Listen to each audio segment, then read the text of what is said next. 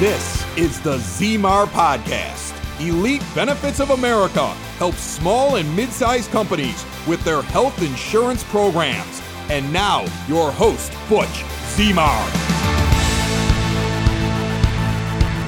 Hello, everybody. Welcome to the Zmar podcast. Uh, I am the host, Butch Zmar. Today, we're going to walk through time and the history of health insurance. And then we'll bring it to modern day and some tips for some employers going into the open enrollment but there's a lot of history that comes involved with the health insurance and it's just a high level overview if i were to call it a 50000 foot overview that would be more realistic than getting into the weeds maybe in the future we'll get in the weeds especially on the affordable care act assuming that it's still there, even though there's possibilities that it could change regardless of who's in the next administration. We'll get in the weeds when things develop. But today I want to walk you through, we're going to go back in time Back in 1929, a businessman by the name of Justin Ford actually created the concept of Blue Cross insurance. Blue Cross was originally designed to cover hospitals, and Blue Shield eventually, over time, it didn't come right away. Blue Shield was for the outpatient services such as doctor visits and uh, minimum testing.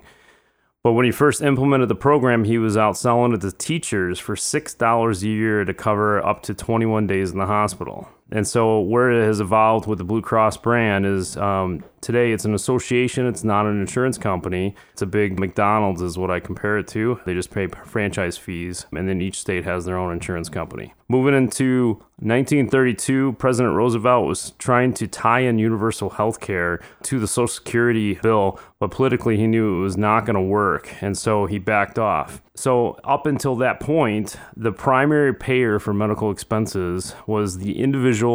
And then as time went on, employers started paying for it. As an incentive to work for certain companies, companies were actually writing checks for healthcare, uh, especially if they were hospitalized. Most doctor visits were done as house calls and people paid cash for it. And obviously, we fast forward today, we sit in uh, waiting rooms with sick people and a lot of uh, employees across America have to take the whole day off because they don't know how long they're going to be waiting in that doctor's office. And then you have to show up in the room of uh, wait for the doctor to show up, and it could be two, three hours by the time you actually get a resolution for that visit. So we've come a long way. But moving forward in 1942, after World War II, there was a wage freeze put in by the federal government. And so it was harder for employers to compete for employees to actually, with talent, to actually come work for them. So in 1943, the government passed one of the biggest corporate tax breaks in America that still exists today, and that's uh, the ability to provide a group uh, sponsored health insurance plan through an employer. And then there's a tax deduction for the employer to do that. So it's, it's an incentive, but then they were paying for the health insurance premiums because it was more affordable and it allowed them to compete for better talent for their companies. If we move and just fast forward uh, the tape a little bit from between 1950 and the 80s, this is where expansion of coverage and competition came into place. More popular coverage came into place of vision and dental as time went on. And then we moved into the 80s with the HMO era. But before we got there in 1965, because the employer was the, the place to get health insurance in America, retirees that were paying private insurance, the premiums kept increasing due to the healthcare costs going up and inflation all at the same time.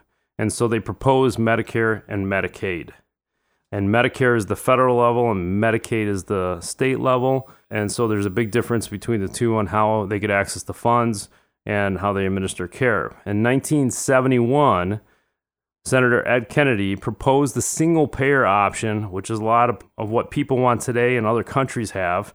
But Nixon had his own plan, and then all of a sudden the Watergate came into play and wiped out the whole thing, derailed the whole thing. A lot of the Affordable Care Act today was actually originated in, in the Nixon plan, a healthcare plan that never got fully implemented. So it's interesting how things evolve, but we're talking about a 30 year old program by the time it was signed into law. In the 1980s, we moved to the HMO era because insurance companies were trying to control the cost of healthcare. And the only way they could do it is by isolating what's covered. And so they created a concept where they make payments to provider group and it's a monthly installment and they had to see all the patients within inside of those payments. So that's where a lot of the negativity comes from HMOs where you're restricted to a certain network or provider group and then you may have to wait to get access to care. And that's where the 1990 boom of PPOs came into play to give people more flexibility with the managed care, allow less referrals or, or eliminate them in most cases, and then allow a bigger network so they can go down the street or move to a different hospital system if they so choose.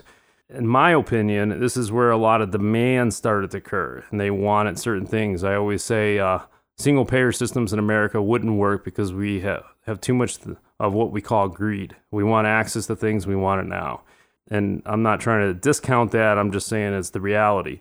And so people started utilizing healthcare at a much higher rate than ever before, and which caused premiums to go up because somebody's got to pay the bill. And for years, the employer was paying for it. And then as time went on in the late uh, 90s into the 2000s, a lot more of that cost was being passed onto the employee through their payroll checks. And this is for most of America. There were a lot of employers that were still taking care of their employees and even to this day even some small employers are still taking care of majority of the healthcare premiums but that is few and far between these days. As the cost increased we didn't care what things were costing because there was a bigger purse always paying the bill. So we just kept moving along and using healthcare. And then eventually when costs started getting passed on to us that's where all the complaints started coming in. And they wanted to have more relief. And the problem is, is that the healthcare system isn't designed to provide a menu board or a, a schedule of benefits and costs as if you were to go take your car to the mechanic and say how much is going to cost for oil change,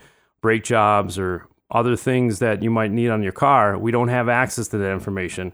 In fact, the last time you called up a provider and asked them the cost, my guess is after two or three people, they still didn't have any idea what the cost was going to be. This is a true problem in America, and I, I believe it's more of the root of the problem than anything else. We don't know the cost of something, and nobody could find it. And then there's all these variables that go into play, and we don't know what the true cost is until finally we get the explanation of benefits and the actual bill from the provider. And by this time, it's too late. The provider already rendered the services. To go back and ask for a discount could be difficult.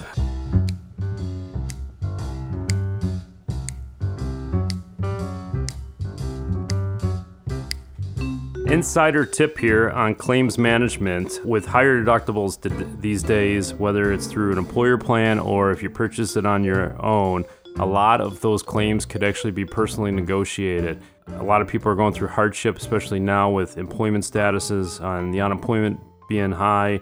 But all you have to do is ask for a discount or ask for ways to manage that claim. If they're a bigger provider, most likely they'll give you some element of discount or a payment structure with no interest. So that's good news for a lot of people. Some of the smaller practices cannot, but they're usually willing to make some type of payment plan, especially if you've been a customer or a patient of theirs for a while. But the biggest thing is definitely trying to uh, just ask for the discount. You never know where it's going to go. Many times they'll give even up uh, up to two years on payment plans, depending on what those costs are actually going to be. Don't be afraid to ask. Just pick up the phone, and because not everybody is going to be able to afford a six or seven thousand hour, eight thousand hour max out of pocket these days. Uh, so uh, I would encourage everybody just to ask for it and see what's available. They're not going to make it known that they have prompt payment discounts and other ways that they could manage that bill. If we move past the 1990s into the 2000s. In 2010, uh, one of the biggest overhauls in healthcare passed called the Affordable Care Act. It was actually a more of, in, in a lot of ways, a tax law versus healthcare law. Needless to say, it's called the Affordable Care Act, and that could be debatable on the name, but it is the law of the land. There's no health plan from the government. There's no third party insurance company out there that's funded by the government. There are tax dollars at play, but there's also increase of taxes. They were originally proposed as penalties. They were switched to taxes in the Supreme Court. It's still debated now since the tax is actually narrowed down to zero for the individual mandate, but the employer mandate's still there and still exists, and the affordability penalty or tax is still there for employers too.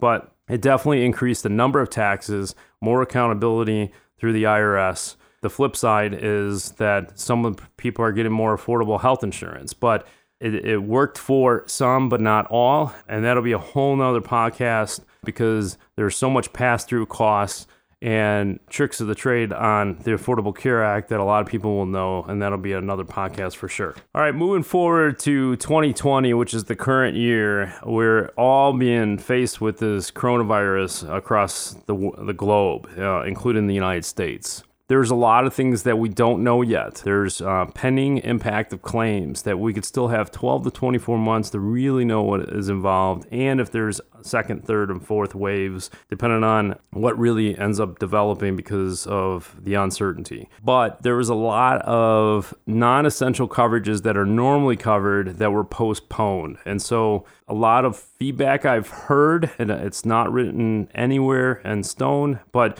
the claim ratios are down even though the coronavirus is there. There was some passing in Washington about having additional coverage related to the coronavirus uh, and medical expenses. But then insurance companies also stepped up to the plate and then zeroed your cost sharing, which is deductibles and copays related to anything related to coronavirus or COVID uh, testing, hospitalizations, or, or, or whatnot that's directly impacted. This was important to a lot of people, reduce their financial stress and worry in case they actually did get it. The good news is more and more people are surviving, and I'm not trying to move this into a political debate. I'm just saying that there's healthcare coverage there, people are surviving, and they're making it affordable for those people. But with self funded plans, on the last podcast, we went an overview on evaluations of health plans for employers for small to mid sized businesses. Self funded plans could actually start making adjustments now, just in case there's an impact. The good news with self funded uh, programs is you could access the claim data just from a high level overview, you don't know who's making claims and what specifically they're for, but you get some claim analysis. And with that, you can make adjustments on what is needed to help uh, delay the impact of any increases that potentially may go forward. The positive thing on the self funded is even if you overcharge some of it, there's a portion that could be rebated back to the employer redistribute back into benefits or the renewal and reduce the premiums.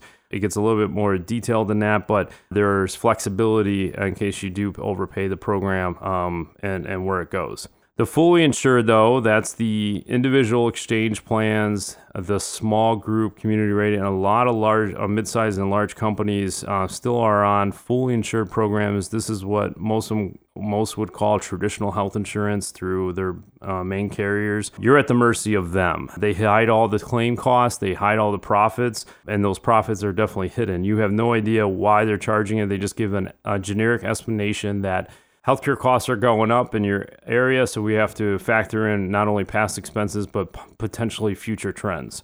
And so you're at the mercy of them, whatever they dictate for that year. If they're wrong, they'll go ahead and make adjustments in the following year for either up or down, but we're at the mercy of them and it's a lot of things are hidden on that. But there's other things you could possibly do going forward. This is more so for employers that provide a benefit to their employees and the first thing that I, I would recommend putting in place uh, or make sure the employees are, are uh, know about is called telemedicine or Teladoc services. Many of the health insurance plans already include this, where they have a third party company in most cases. Otherwise, it could be hired and owned by the insurance company where employees have access to call a toll free number, schedule a doctor's appointment either with a qualified professional uh, in the medical industry or a, an actual doctor to review any symptoms or problems you may have. This has even gone to video conferencing, especially in today's world, but they were doing video conferencing before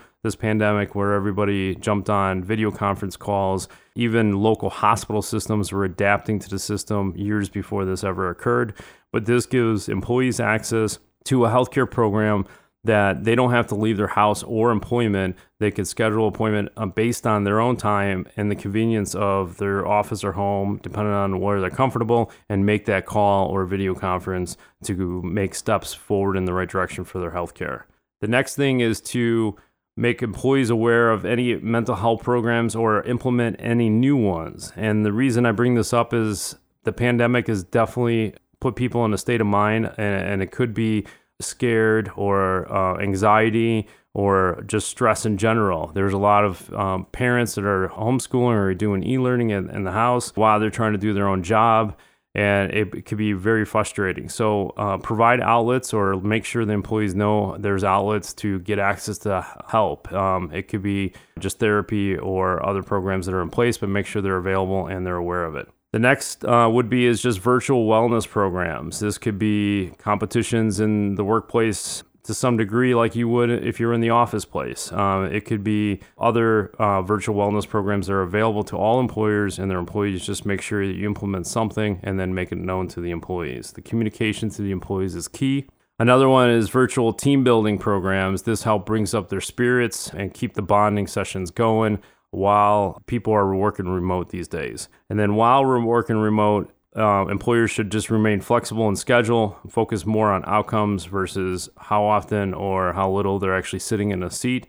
Recently, we did a, another video cast through Chicagoland Chats, and we did an interview with HR Boost, and we talked about this intensely. And I would refer you to that, and it'll talk about some of the ways to manage as an employee and an employer. And so that's a little history of healthcare as it developed over a period of time. Again, this is a high level overview. This is not detailed and, and, and messing with the weeds. We will dive into some of these sections at a later date, but I, I wanted to at least get you to a point where you know how we got to where we're at today, and then you have your own personal stories. And of course, there's always horror stories, and that's what pushed even the Affordable Care Act or even Social Security, Medicare. There's a lot that's going on at a high level, and the more you know, the better you'll be off.